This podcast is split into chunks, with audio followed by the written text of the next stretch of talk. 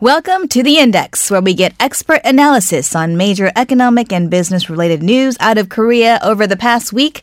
To help us digest those big economic issues, once again, we are joined by our guest, Professor Yang Jun-suk from the Department of Economics at the Catholic University of Korea. Good morning, Professor Yang. Uh, good morning. All right, so any interesting economic numbers out this week? Okay, two important numbers out this week uh, the October employment figures and KDI's growth estimate for 2019 and 2020. Mm, tis the season. So, how is Korea doing on the employment front? Okay, well, at first glance, it's a, a fairly good employment report. The unemployment rate fell by 0.5% compared to October last year. It was 3.0%. More importantly, the employment rate, which looks at the number of employed as a percentage of adult population, was up 0.5% compared to last October.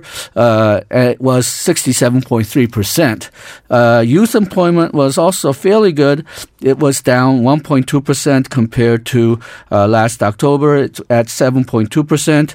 Youth employment rate was 44.3%, and this was up 1.4% from last October. Okay, so those are the numbers. What are some of the good news that we can walk away from it? Okay, well, I was impressed by 112,000 jobs created in lodging and restaurant sectors and arts and sports and leisure sectors. Now, mm. these were industries which were hit by the uh, high increase in minimum wage, and the fact that they seem to be recovering may indicate that we're getting over the hump with the shock that was caused by uh, very high growth in minimum wage. Mm, right. And some of the worrying aspects. Okay, well, there was a lot of jobs created, but uh, most of them seem to be part time jobs. We lost 188,000 full time jobs and gained 599,000 part time jobs. Wow. Mostly uh, 17 hours per week or below. So uh, while Wait, can we, we just repeat that? That's that's pretty uh, significant. We lost 188,000 full time jobs. That's 36 hours a week or more, um, and gained 599,000 part time jobs. Right. We saw this uh, when we first uh, put in the 52 hour work week rule at the beginning of the year. Mm. But during the summer, we actually had higher growth in full time jobs than in part time jobs. So so uh, I thought perhaps that we've gotten over that shock of 52 hour work week, uh, but apparently not because uh, in September and October, the growth of part time jobs outpaced the growth in full time jobs. Mm. All right. And uh, how are we doing demographically speaking? Okay, well, uh, jobs for uh, 15 to 29 year olds and over 60 year olds grew by healthy degrees, uh, 1.4 and 1.5% respectively. But job growth for prime age workers uh, didn't do as well. The uh, th- workers in their 30s and 50s only grew by 0.4 and 0.5%. And for people in their 40s, arguably people who are in their really prime working age, the employment rate fell by 0.6%. So it in fell. that sense, yeah, in mm-hmm. that sense, it's not good news. We've been seeing this pattern all through the year. And jobs in manufacturing, jobs in retail and finance, fell, and this is significant because these sectors are usually thought to be good jobs with high pay and high benefits.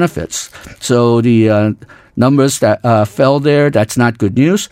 The industry with the highest growth in number of jobs was health and social services. And it's popularly thought that these are part-time jobs given to people in their 60s. So in sense of social welfare for the elderly, it may be good news.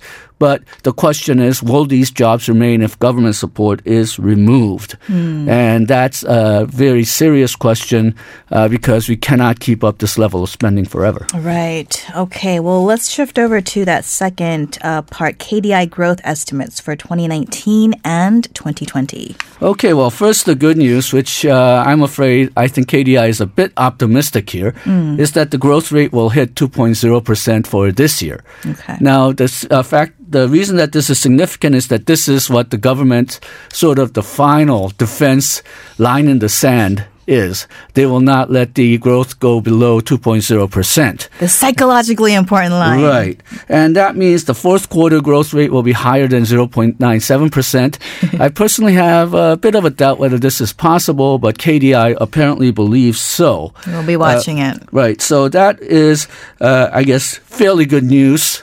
Uh, and then uh, next year's growth, even though they downgraded the estimate from the uh, middle of the year, it's still 2.3%, which is higher than 2.0% this year. That means that they expect the economy to at least start recovering. Uh, they expect exports to increase by 4%, mostly due to increased exports to emerging countries and semiconductor prices recovering. Mm. Um, now, KDS also expects investment to rise next year, uh, partially because it was so bad this year. Mm. Uh, but still, KDI does uh, believe that things are going to get a little better next year, and it also recommended a expansionary fiscal and monetary policy.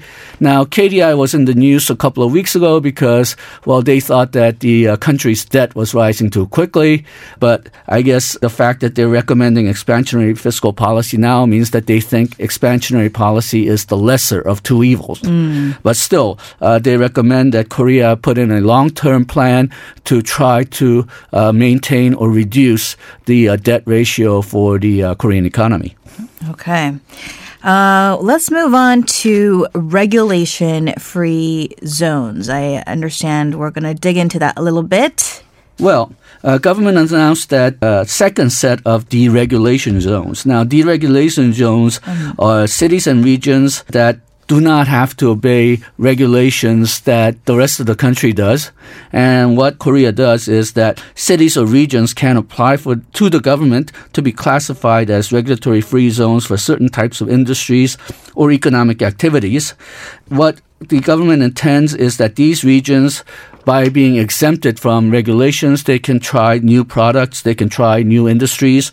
So it can serve as a test bed for experimenting with new technologies or industries or services, which would otherwise be restricted because Korea has a very tough regulatory regime for introducing new products or new services. Or new technologies. Right. So the first set of zones were uh, announced in July, and this is the second set of uh, regulation free zones along with the uh, cousin regulatory sandbox. Uh, this is uh, Moon administration's biggest uh, plan to raise productivity in Korea. Okay.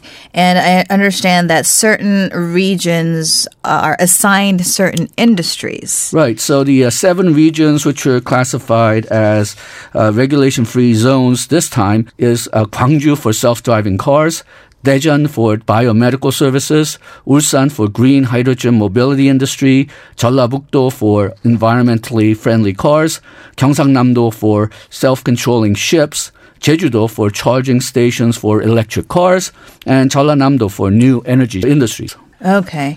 It makes sense for Jeju-do to be assigned the charging stations for electric cars because I believe the island is aiming to go like be completely gasoline free, at least in terms of cars, by a certain year. Um, what what is your evaluation of I guess this plan? Okay, well, Korea needs it, but it's a sad reminder that Korea's regulatory regime is too difficult. And the reason I'm saying that is, well, uh, self-driving cars is supposed to be one of the Korea's targeted growth industries for the future.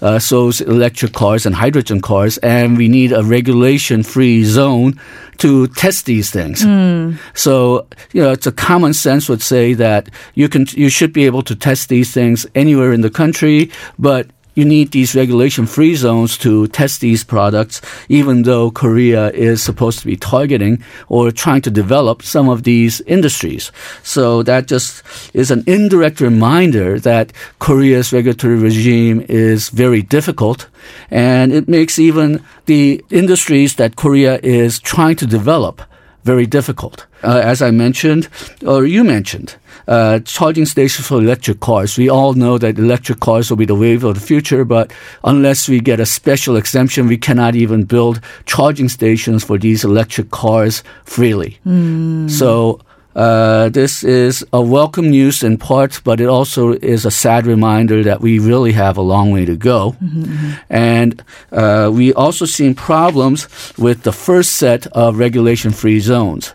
Uh, one that I especially want to mention is there was a, a regulation-free zone for remote medical services, where you provide medical services over the internet or over the uh, 4G, 5G smartphones. Right, and this was for especially elderly people in kind of the countryside and remote areas that exactly. perhaps don't have hospitals and, and, we were uh, thinking about uh, trying to uh, use this uh, industry to export medical services to perhaps other countries as well. Internet or a 4G, you can use it to uh, uh, give doctors advice overseas. Mm-hmm. But right now, even though a regulation-free zone was selected in Gangwon-do, mm-hmm. they seem to be having a tough time developing this industry because they're faced with resistance from doctors and medical groups who don't want these remote services to be developed because it might prove to be competition for them in the uh, medical services market. Hmm, interesting. How are um, certain companies perhaps responding to this framework? Uh, we saw that the self-driving cars was one of the industries selected for the uh, second regulation-free zone. But it's interesting what Hyundai Motors is doing. They're betting a lot on hydrogen cars and self-driving cars for their future. And they just bought a company called Aptiv, uh, which has world-class technology for self-driving cars. Uh, it's an American company, and they bought the company, but they made sure that not only will they get the technology from Aptiv, mm-hmm. but also their testing facilities. Aptiv has testing facilities throughout the United States, and Hyundai has made sure that those testing facilities will be part of the deal. Uh, uh, so even if they cannot test things in Korea, they can take it out to the United States and test it there. And is that because they would be limited in Korea? Well, they would be a lot freer to make these tests in the regulation free zone, but outside it, it's going to be very difficult. Interesting. Uh, now, things like uh, drone services and self driving cars, uh, they're also covered by the regulate, regulatory sandbox, uh, but that regulatory sandbox is only good for four years. So uh, I think this is their way of trying to make sure that they'll be free to make tests. Sadly, it's going to be outside Korea. Mm. So I think this is a big reminder that even though we have these regulatory sandbox, regulatory uh, regulation-free zones, uh, and we're sort of patting our backs for it, and definitely it's going to be a lot of help. This just gets us to a point where uh, of other countries. Mm-hmm. We're not getting ahead of them. We're just catching up what other countries can do. Mm-hmm, mm-hmm. So we really have to do better. Okay. Some things to think about. Thank you so much, Professor Yang, for coming in and talking to us about some of the data that came out this week and also regulation free zones and what that means for the country. Thank you.